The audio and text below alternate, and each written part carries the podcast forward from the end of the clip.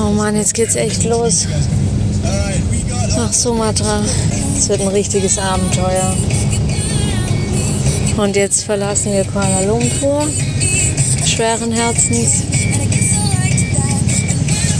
und machen uns auf zum Flughafen.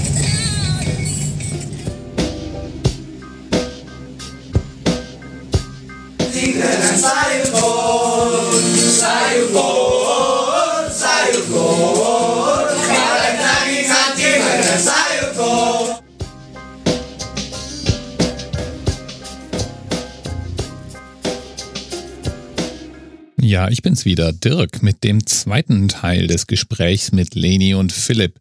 In der letzten Folge haben wir uns ja hauptsächlich über Malaysia unterhalten.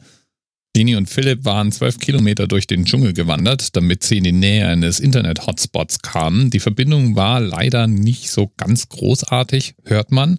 Aber die Erlebnisse, die die beiden aus Sumatra berichten, machen's locker wieder wett. Wir steigen also direkt ins Gespräch ein. Leni erzählt uns, warum es zum Schluss dann doch Sumatra und nicht zum Beispiel Taiwan geworden ist.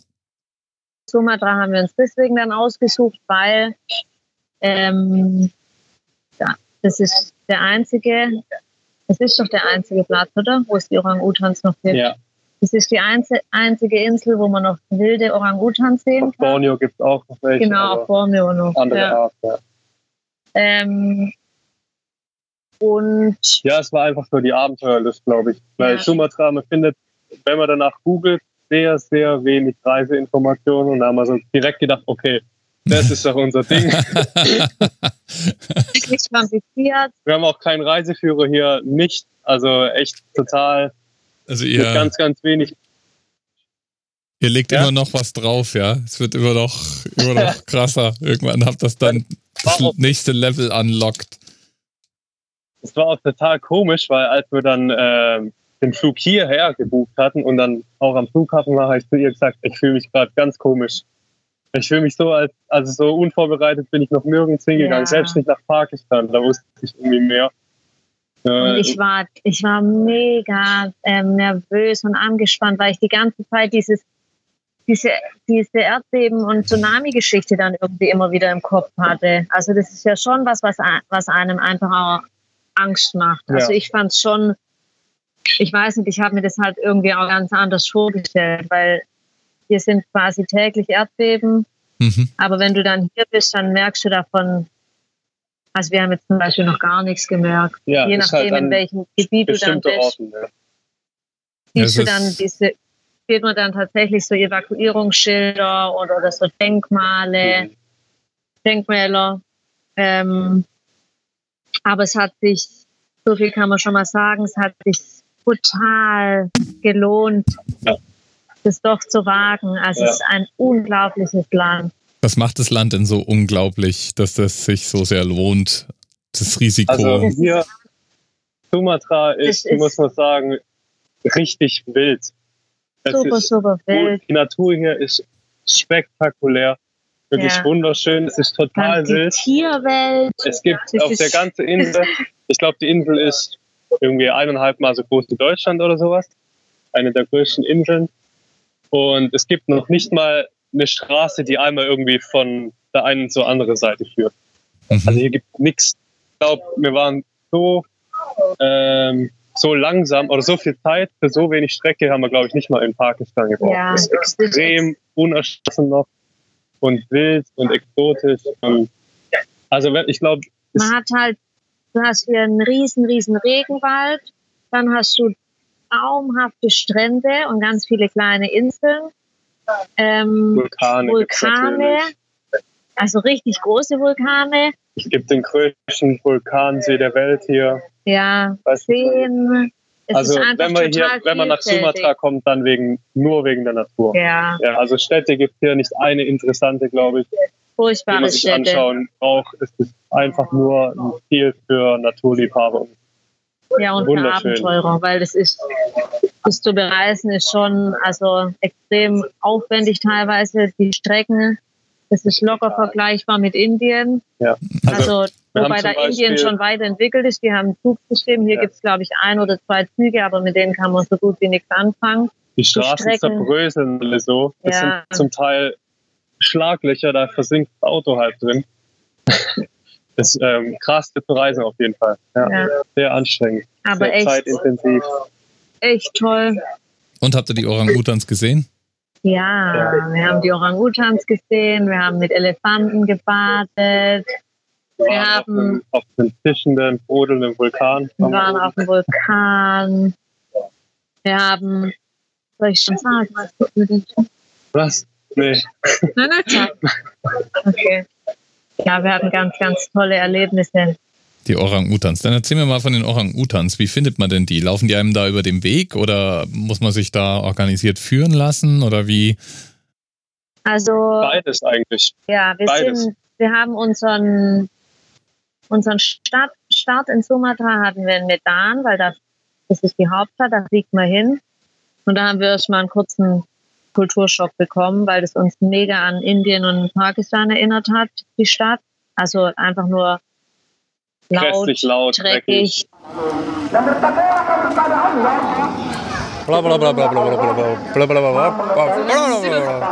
Ich versuche hier nachzuahmen. Wir machen uns jetzt hier auf die Suche nach was Essbarem. Kann man uns überhaupt hören? Der Krach hier ist direkt, direkt vor unserer Unterkunft. Ach, das ist doch schön, endlich mal wieder ein bisschen hier was aufregend. Ja. Und ich befürchte, dass der die Klappe nicht hält. Den ganzen Tag geht es wahrscheinlich so. Sie hat doch gesagt, besonders morgens um 5 Um fünf geht das Krakele los. geht's ab. Ja, also soweit unser erster Eindruck von Indonesien. verschmutzt. Unser, Dachte man eigentlich, dass wir das jetzt hinter uns gelassen hätten. ich dachte, dann, oh, da sind wir wieder. äh, unsere Unterkunft war mitten neben einer Moschee. Weihmaschinen. Boah, das war brutal. Das war wirklich Lärmbelästigung. Aber da waren wir nur eine Nacht, von dem her ging. Gott sei Dank. Ja. Ähm, und dann haben wir uns auf den Weg gemacht den Dschungel. Da muss man nämlich hin, wenn man die Orang-Utans sehen will.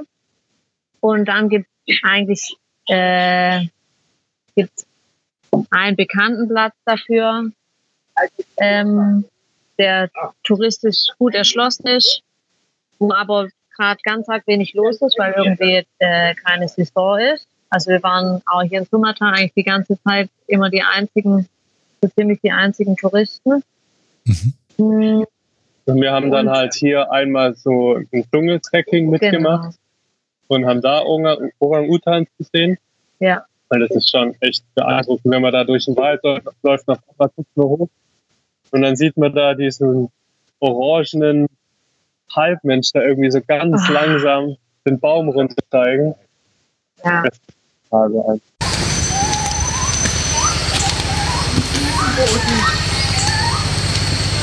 Wir hören hier zum Aufstehen die Gibbons durch den Wald kreischen.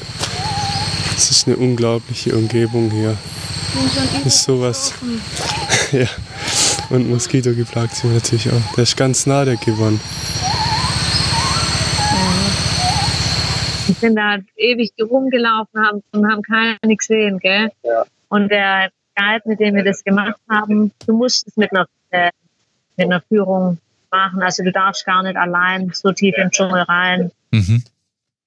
Wir haben immer gedacht, wo kommt er denn, wo kommt er denn, wann sehen wir ihn oder sehen wir ihn vielleicht gar nicht, weil du kriegst natürlich keine Garantie. Und dann hat es plötzlich oben in so einem riesen Raum hat's geraschelt. Und dann hat er gesagt, da ist er, da ist einer. Und dann kam dieses Viech, hat sich so ganz langsam so den Baum runter und kam quasi direkt zu uns runter. Ja. Ah, es war brutal. Ja, das war, war so, von so nah dann auch zu sehen. Und so, dies- Ja. Es war so eine kleine Familie, es war ein ganz junges, war noch dabei. Drei, vier Stück. Echt ein Erlebnis. Aber man kann auch Glück haben und äh, die einfach so hier sehen. Also zum Beispiel die Unterkunft, wo wir jetzt hier sind, die ist so drei, vier Kilometer richtig in, im Regenwald drin. Und der Besitzer gesagt, manchmal äh, morgens, wenn man beim Frühstück sitzt, auf der Veranda, dann kommen einfach auch Orang-Utans oder man sieht sie irgendwie gegenüber in den Bäumen. Ja, die sind ja auch, die sind ja auch wirklich groß, gell? Also das sind ja, richtige, richtige Maschinen. Ja, da wird's dir, e- also mir ist da echt kurz anders geworden, als der dann auch den Baum runterkam. Weil das sind so riesen Viecher, Ja, aber die auf Borneo, die sind, die sind noch noch größer. größer. Ja. Ja, Borneo ist, Borneo ist bei mir so ein Bucketlist-Ding. Da will ich, da will ich hin, seit ich in Malaysia Tamanegara besucht habe. Und mir gedacht habe, Tamanegara ist die weichgespülte Disneyland-Variante von Dschungel. Ich möchte irgendwo hin, wo es richtig Dschungel hat. Und das ist, wer so für mich steht, für richtig Dschungel steht Borneo. Wahrscheinlich Sumatra, ähnliche Kategorie. Ja, Ähm, auf jeden Fall. aber Ja. das, das will ich irgendwann noch auf jeden Fall machen.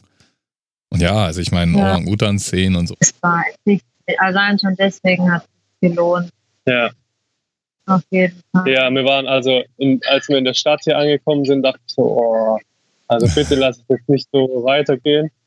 Und dann kaum waren wir da raus und sind dann hier im Dschungel angekommen, wusste ich sofort, okay, jetzt hat sich schon gelohnt, Ja. weil das ist, ähm, man sieht hier, wie Regenwald, unberührter Regenwald wirklich aussieht.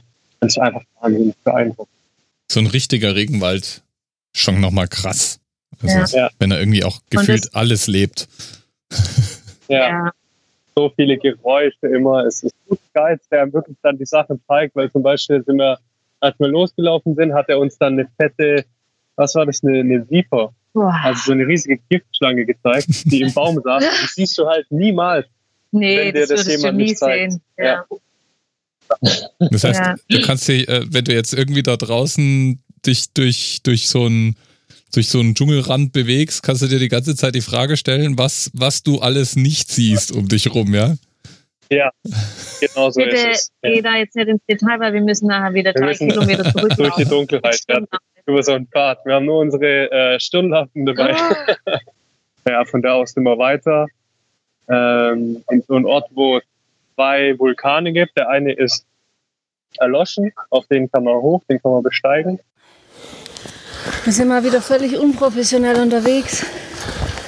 Naja. Zweieinhalb Stunden. Was, naja. Es Schuhe zumindest haben wir gescheite an. Schuhe haben wir an, aber uns ist eingefallen, dass wir kein Wasser dabei haben. Zweieinhalb Stunden hoch und zweieinhalb Stunden runter. Ohne Wasser. Aber hier, guck mal, da kann es vielleicht sogar was geben. Wir trinken einfach unseren eigenen Schweiß. Geht.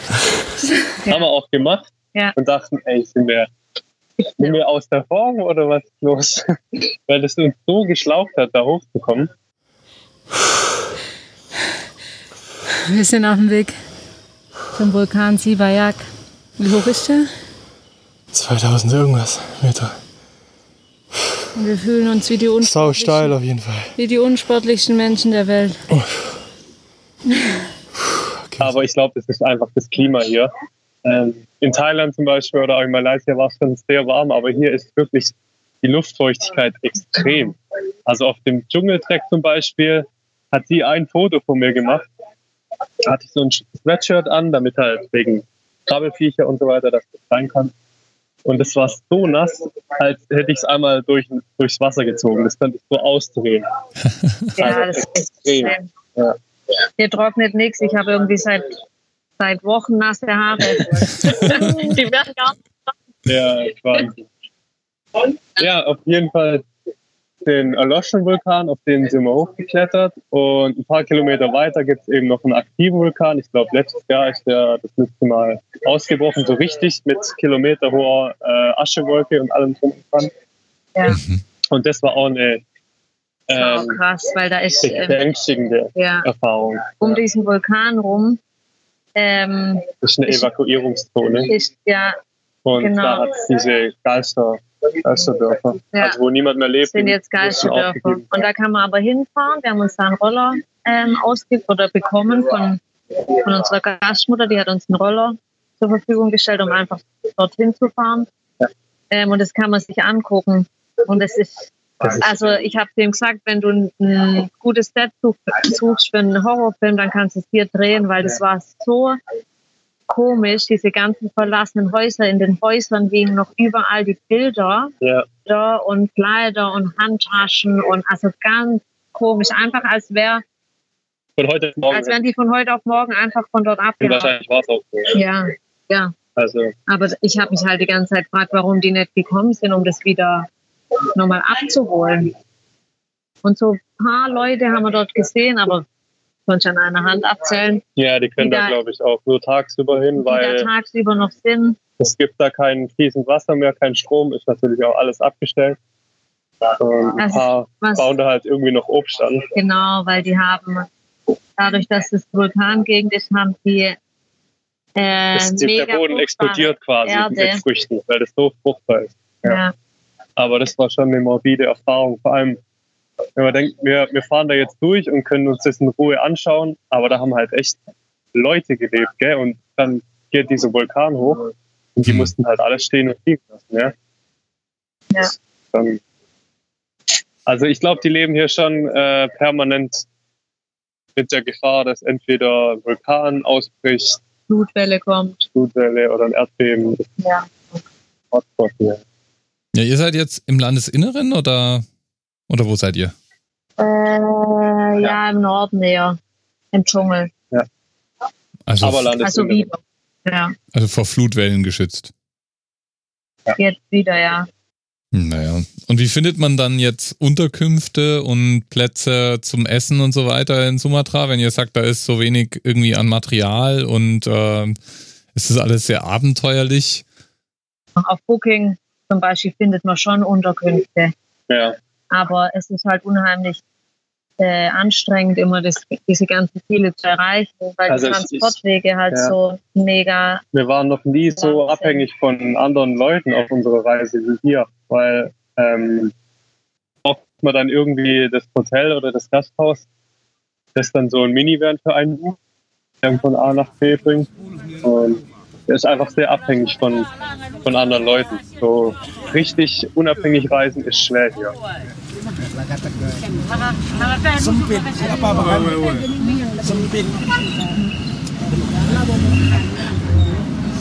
würde ich sagen. Wir sind dann ähm, an die Westküste. Ja. Noch, das hatten wir uns auch lange überlegt, weil da eben die Gefahr ziemlich hoch ist mit Tsunami. Also das dort ist halt, das ist halt das Gebiet an der Westküste, wo, wenn sowas passiert, dann dort. Ähm, und da haben wir dann, sind wir dann auf, auf verschiedenen Inseln gewesen. Und da bist du wirklich komplett abhängig, weil das sind die Inseln, die sind zum Teil so weit abgeschieden. Deswegen hatten wir auch so lange kein, kein Internet und keine Möglichkeit, irgendwie bei irgendjemand zu melden. Und da ist dann auch so, dass die ganzen ähm, Unterkünfte auf, einer Insel gibt es Teil nur eine Unterkunft und die ähm, versorgen dich dann auch komplett. Also, Also- da ist dann die Übernachtung mit drei Mahlzeiten am Tag, weil es da gar nichts sonst gibt. Wenn du einmal dich fühlen willst wie Robinson Crusoe, dann musst du dahin. Ist, du kannst da echt eine Insel für dich allein Ja. haben. Wahnsinn.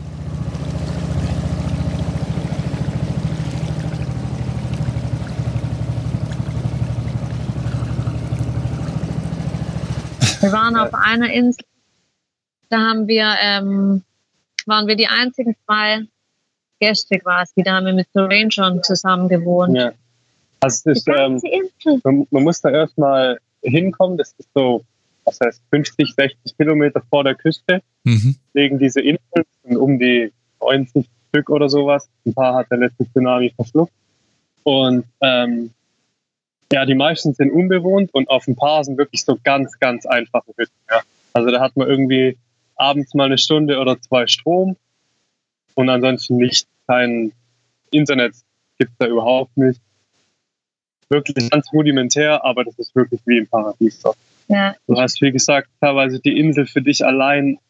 Äh, das Wasser ist so klares Wasser, habe ich noch nirgends gesehen. ich habe immer gesagt, ich will mal so einen richtigen Postkartenstrand sehen.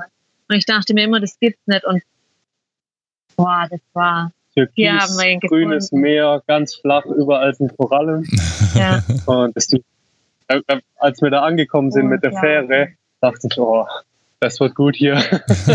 ja also Ja. richtig krass, habe ich noch nie so gesehen. Ja, und man fühlt sich halt wirklich wie so ein Einsiedler, weil es gibt da, also in der letzten Unterkunft, wo wir waren, ist halt einer, der das Ding schmeißt und der kocht dann für dich und du bist halt völlig abhängig von dem, ja. Der bereitet die Mahlzeiten zu, der wirft abends einen Generator an und ansonsten bist du so du und die Insel. Aber das reicht da auch. Redet, gell?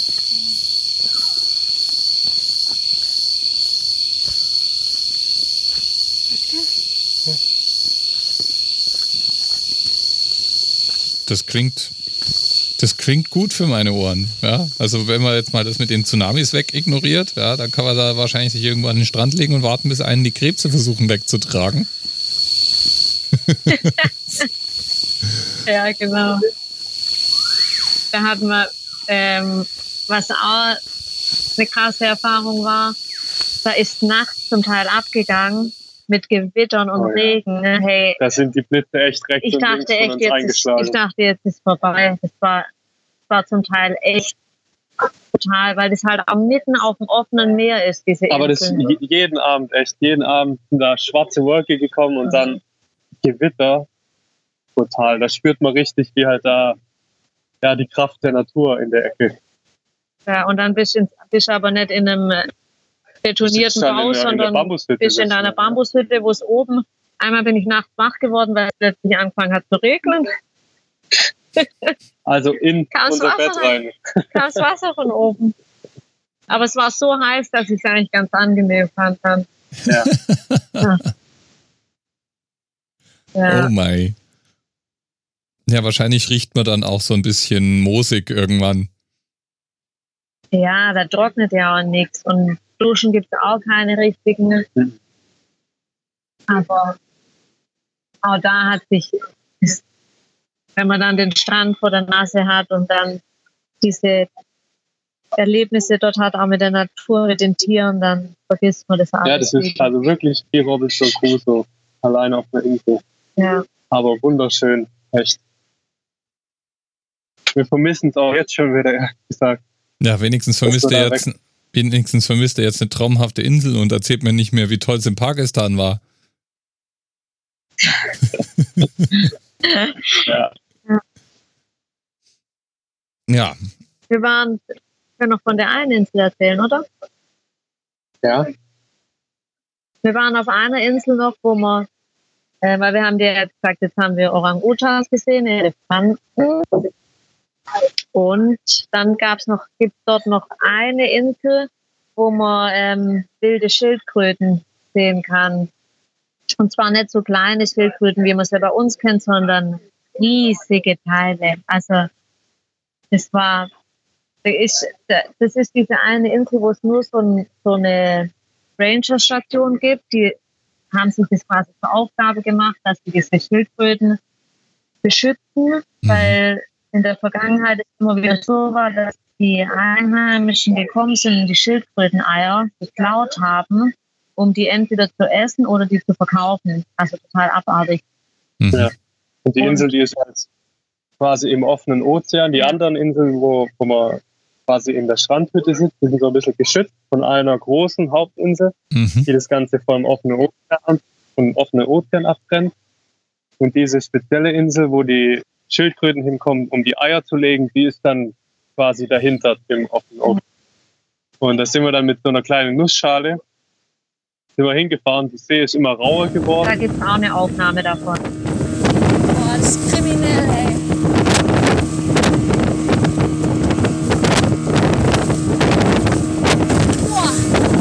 Ich hatte hinterher Schmerzen in den Beinen und im Gesäß, ja, weil das so uns hat da so rumgeschmissen auf diesem Boot. und dann kommt man an. Der hat uns schon vorher gesagt, wo wir losgefahren sind, hat er schon gesagt, ähm, dass es große Wellen geben wird, ja. weil man halt richtig in offenen Ozean ja. einfährt. Und dann kommt man da an und es gibt auf der ganzen Insel nichts außer eine Ranger-Station. Und Ranger-Station ist eigentlich eine Übertreibung. Weil wenn man da ankommt, das sieht aus wie äh, bei Jurassic Park. Wirklich. Ja, also alles, das das Bad zum Beispiel, Bad, da hat dann nur ein Plumpsklo, das Dach ist eingestürzt. Das da ist quasi, da als nicht mal ein Dach. Ja, so. das ist quasi, als würde man in den Dschungel da gehen. Überall solche Mörder spinnen, denen man dann abends zugucken kann, wie die irgendwie Opfer speisen. Und ich, ich zum Beispiel, ich konnte nicht im Stehen mich abwaschen. Es gab keine Dusche, nur so ein Wassereimer, den man dann halt mit der Kelle über sich drüber kippt. Und ich musste immer so geduckt da drin stehen, wenn man sonst eigentlich voll in diesen Spinnennetzen drin hängt. Also ja. total. Unser, Unser Zimmer, Zimmer war eigentlich ein Viererzimmer, aber das ist nur für zwei Personen bewohnbar, weil äh, wenn es regnet, dann dient das Stockbett, also das Das obere Bett. Das obere Dach. Bett dient dann als Dach, weil es auch wieder bei der Decke, die Decke natürlich nicht Wasser ist. Und um dem Ganzen noch die Krone aufzusetzen, als wir dann in dem Zimmer waren, wollte ich die Tür zumachen. Ähm, Ja, und, und die ging nicht zu. die ging einfach nicht zu. Wir haben einfach bei offener Tür schlafen, also richtig offener Tür schlafen müssen. Ja. Und im Garten sind zwei Meter, ne, länger als zwei Meter, Warane. keine Übertreibung, Warane rumspaziert. Und dann haben wir mit offener Tür geschlafen. Ich hoffe, dass das Dach hier dicht ist. Jetzt, Hast du gesehen? er da. Aha. Das war der Chef, der hat hier, glaube ich, gerade runtergelegt.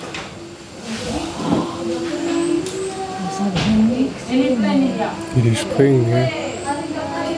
So sicher. Hier heißen die Thomas Langone. Ja. Langone. Und Fällt dir nichts mehr ein. wie gut hast du geschlafen? Ja, wir hatten, Super. wir, wir hatten Tiere im Zimmer. Morgen, wenn man aufgestanden ist, dann ist Ist eine Fledermaus Fledermaus rumgeflattert. ausgeflogen. Das war quasi die, ihre Höhle. Und ich lag mit dem Kopf so an dieser Bambuswand und habe die ganze Nacht so ein Farbgeräusch gehört und den Atem von irgendeinem Tier. Also ich lag da und dann habe ich solche Geräusche gehört. Ja, jetzt machen wir. So, die ganze Nacht. Ich weiß nicht, was es war, aber Aber wir wussten ja, dass wir nur zwei Nächte dort sind und auch da wurde das wieder aufgewogen, weil nachts, als ja, es dann dunkel um halb neun, haben los mit zwei Rangern an den besagten Strand, wo man scheinbar diesen Schild sehen kann. und Aber um zu den, um an den Strand zu kommen, musste man durch den Dschungel. Das war nicht, also das war auch kein der Pfad, den man da gelaufen war eigentlich gar kein Pfad, Mhm. sondern wirklich durch einen dichten Dschungel, Regenwald.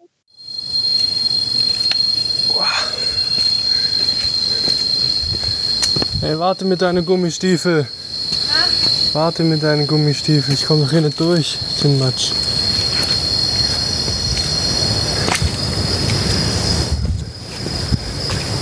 Gestern bin ich einmal bis zu den Knöcheln im Matsch versunken. Das war,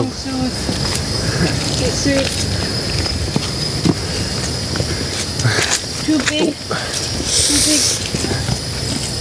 Too big. ja, die hatten Und dann- Machete, Machete immer dabei. Kaum waren wir aus dem Dschungel draußen und an diesem Strand ähm, mussten wir unsere Stirnlampen ausmachen, um diese Schildkröten nicht ähm, zu irritieren. Mhm.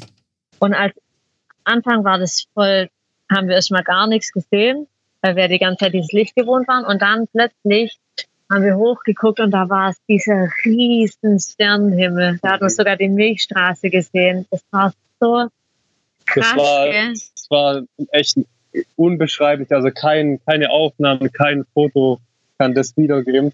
Für mich war das wie in so einem Film, in einem Science-Fiction-Film, Ja. wenn man irgendwo auf einem fremden Planet landet und da geht so die Luke auf und man Und spaziert so- in eine vollkommen unbekannte Welt.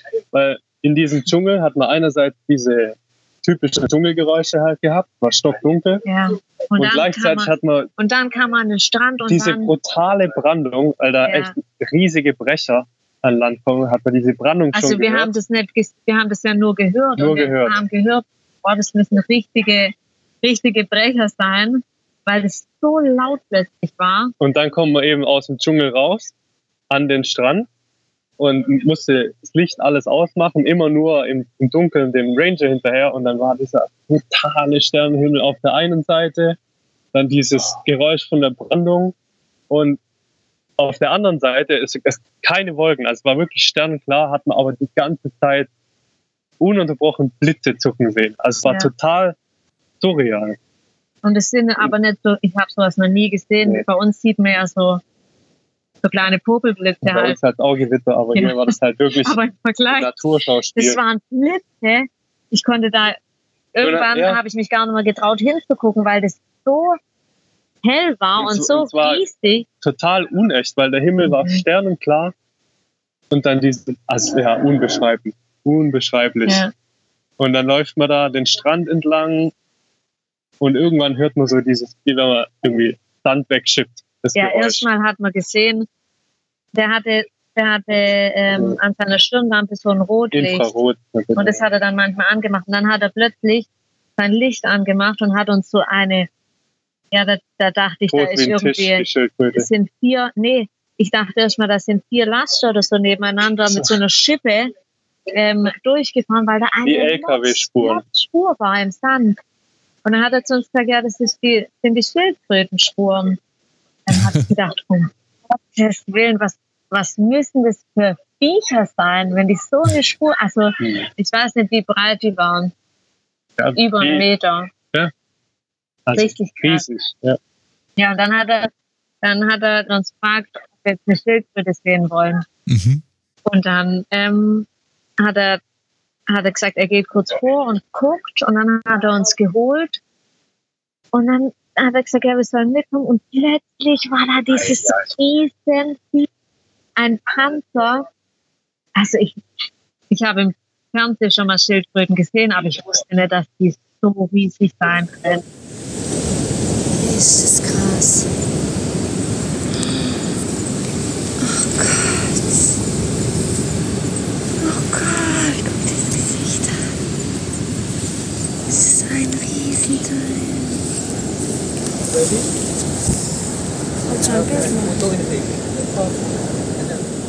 ja, die waren eben gerade dabei, ihre Eier zu legen. Ja. Und das konnte man dann konnte man live zugucken, Ja, wie ihre Ja, Eier da ablegen. Der hat dann ähm, die erste Schildkröte, die wir gesehen haben, die hat einfach nur so gegraben und dann sind wir nochmal weitergelaufen und dann hat er gesagt, wenn wir wollen, da liegt gerade eine Eier wir sollen schnell mitkommen. Und dann hat er dieses ähm, Infrarotlicht so, so daneben hingelegt und hat quasi, es hat quasi in, das, ähm, in die Höhle, die die Schildkröte gegraben hat, reingeleuchtet. Und dann hat man diese Schildkröte gesehen, wie die, wie da diese Eier rausploppen.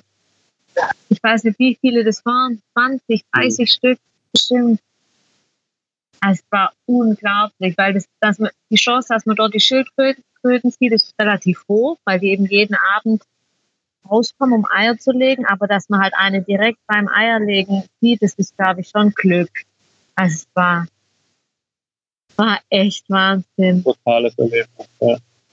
Also das, das Ganze mit der, dass das Dach undicht war und Danach schläft dass das Bad gar kein Dach hat, das ist alles egal, Ja. wenn man da hinkommt. Also ehrlich, das gehört irgendwie mit zum Charme, weil das so, das war auf einmal wie, also man ist ja auf der einen Seite, hat diese paradiesische Inseln, auch super einfach natürlich gehalten und dann fährt man mit dem, mit dem Boot raus und ist auf einmal wie in einer anderen Welt, ja, in dieser wilden Natur mit diesen totalen Wellen, mit Schildkröten, das war, das hat sich so gelohnt. Das ist, glaube ich, eins der, der größten Erlebnisse, die, wir bis jetzt, die ich bis jetzt auf der Reise hatte. Das war super. Und die Schildkröten, die, die, die stört es nicht, wenn man sie da beim Eierlegen besucht? Also die machen dann einfach weiter oder? vor, das eigentlich, das ist ja irgendwie auch voll der intime Moment für so eine Schildkröte. Also es ist ja wie wenn man einer fremden Frau irgendwie bei der Geburt zugucken würde. So ungefähr habe ich mir das vorgestellt, weil ich dachte auch so, hä, was? Dürfen wir jetzt da so nah hin? Aber die hat ähm, völlig unbeirrt. Ja, das Einzige, was dich stört, ist Ich weiß gar nicht, ob die das Licht. gemerkt hat, weil wir waren quasi hinter der Schildkröte. Ich weiß gar nicht, ob die uns überhaupt gesehen hat. Ja. Und was aber auch total krass war zu sehen, ähm, war, dass die dann, als die fertig war mit dem Eierlegen, hat die, die machen dann das Loch zu und dann müssen die den ganzen Weg zum Strand, weil die gehen so 100 Meter vom Strand weg, um ihre Eier zu legen. Und quasi kaum sind, kommt das letzte Ei da raus, machen die die Höhle zu und dann machen die sich auf den Weg zum Strand zurück.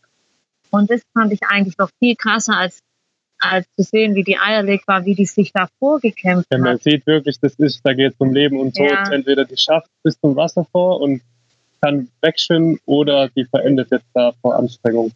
Es gibt oft Schildkröten, die diesen Weg dann zurück nicht mehr schaffen nach dieser Anstrengung, weil das ist ja ungefähr, ich habe zum Philipp dann gesagt, es ist wie, wenn eine Frau ein Kind gebärt und dann gleich direkt danach steht sie auf und läuft irgendwie einen 10 Kilometer Lauf oder so. Also so, das war, das hat man auch richtig gesehen, gell? Die, die hat immer wieder Pause gebraucht. Pause, durchschnaufen und so. Aber sie hat es geschafft. Ja. ja, und wenn man Glück hat, dann kann man morgens bei dieser zweiten, ähm, wie hieß es immer, bei dieser zweiten Patrouille kann man, geht man dann morgens mit, früh morgens. Und dann, wenn man Glück hat, schlüpfen halt gerade die Jungen, weil das sind ja verschiedene ähm, Nester. Ja, und dann sieht man die Jungen schlüpfen, wie die dann zum Strand rennen. Das haben wir jetzt nicht gesehen, aber wir haben dafür ähm, die Ranger, die tun dann bei Nestern, die schon leer sind, zählen die quasi, wie viele Eier geschlüpft sind und wie viele Eier zurückgeblieben sind oder gefressen wurden, weil die Warane manchmal kommen und die, die Nester finden. Und dann haben wir das nochmal in, in hellem, in der Helligkeit halt gesehen, diese Spuren und dann diese Nester mit den leeren Eiern. Mhm. Und Ja. zum Teil noch Eier, die nicht geschlüpft waren. Zu deiner Frage, das ist, ähm, ich glaube, die Schildkröten, wenn da ein Mensch dabei ist, das macht denen nichts aus, aber es ist die, das Licht, was die verscheucht. Also die haben zum Beispiel unser Clarity Ranger, äh, bei Vollmond kommen die auch, auch nicht an den Strand, Ja, weil es zu hell ist für die. Ja. Und deswegen muss man auch die ganze Zeit dann, Und als wir da morgens hinkamen, das war halt auch nochmal cool, weil wir hatten den Strand ja nicht gesehen. Das war ja stockdunkel nach. Und morgens kamen wir dann an den Strand und haben auch diese riesen Brecher, diese Wellen gesehen. Ja. Und die Nester und die Spuren und ja, das war echt cool, richtig toll. Ach, ein Krokodil haben wir nachts gesehen übrigens. Das war nicht so cool, fand ich, Was habt ihr nachts als wir da gesehen? an dem Strand waren. Krokodil? Krokodil?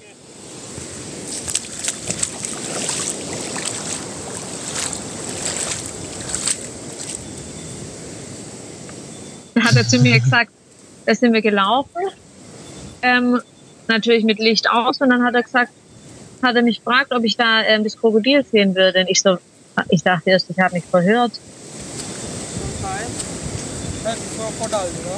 Duck.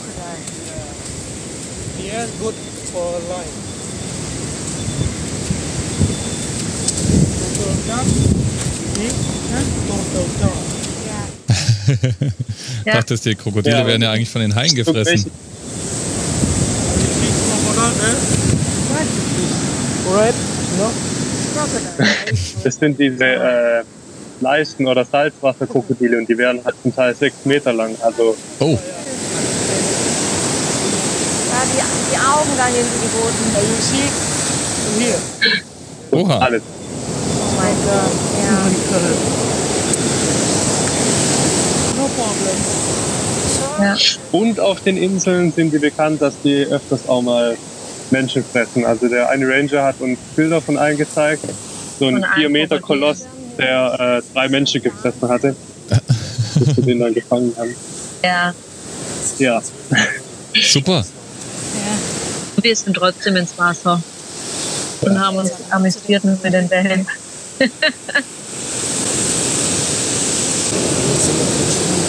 ja, das sind schon Spuren.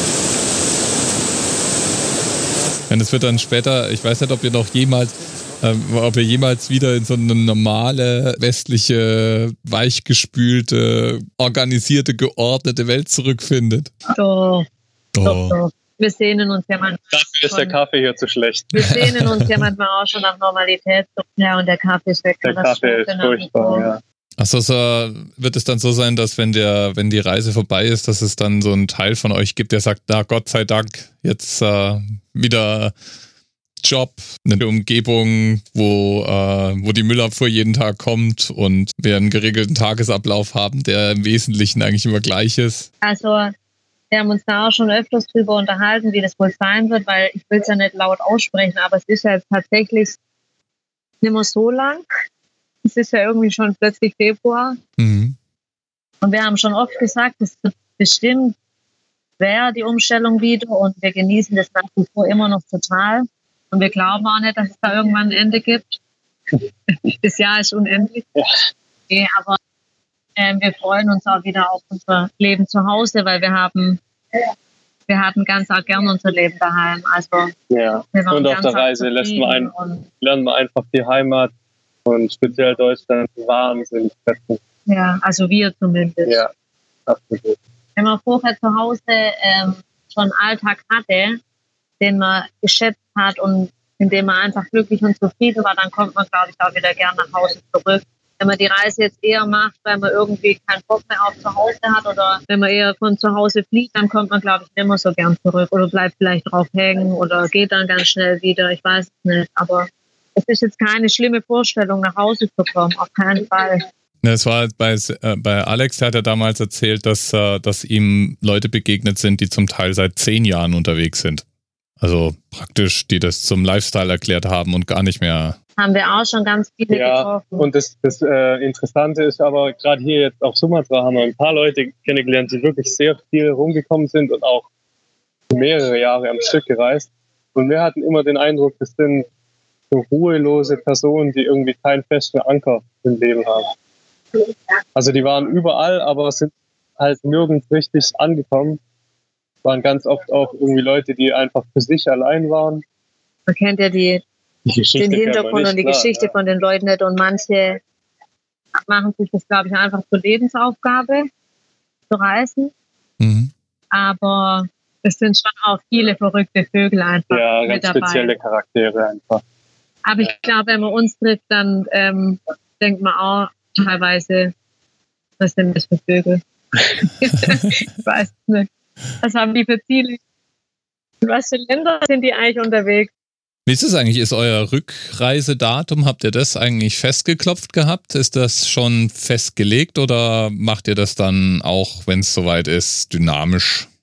Ähm, die, so wie du schon am Anfang gesagt hast, das Containerschiff steht ja für uns. Und deswegen steht da auch ein Datum schon fest.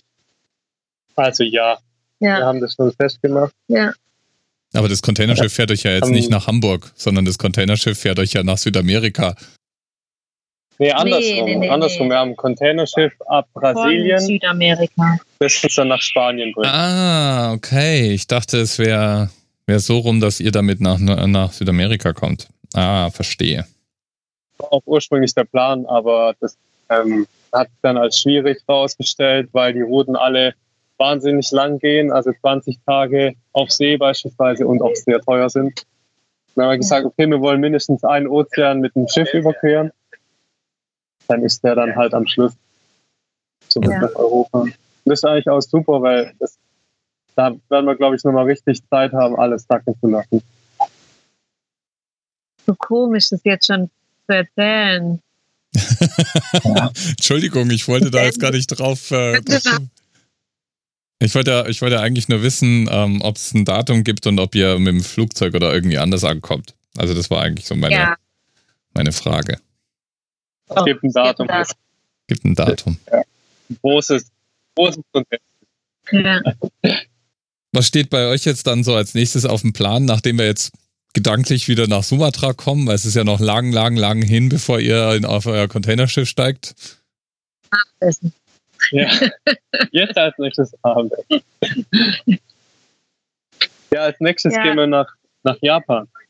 Und Dirk, ich hätte ja nicht gedacht, dass ich es mal sag, aber ich fieber so dem Temperatursturz entgegen. ne? Ach, es wird mein schönster Tag. glaub ich.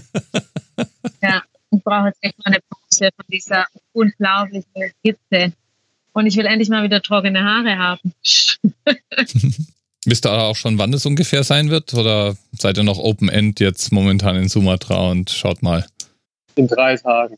In drei Tagen. Wir haben ja genau jetzt schon vier Wochen Sumatra hinter uns.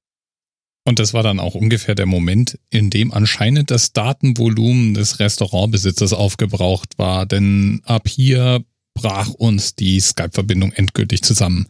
Wir haben uns dann noch einmal kurz zusammengefummelt, um Tschüss sagen zu können, aber dann war's das auch.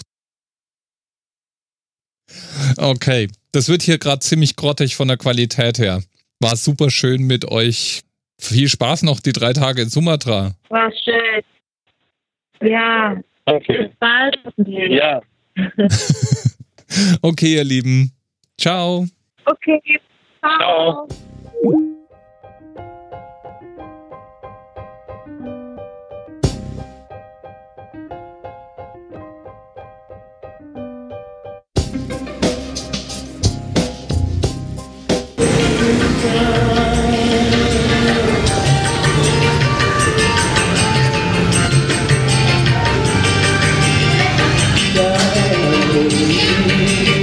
Thank you.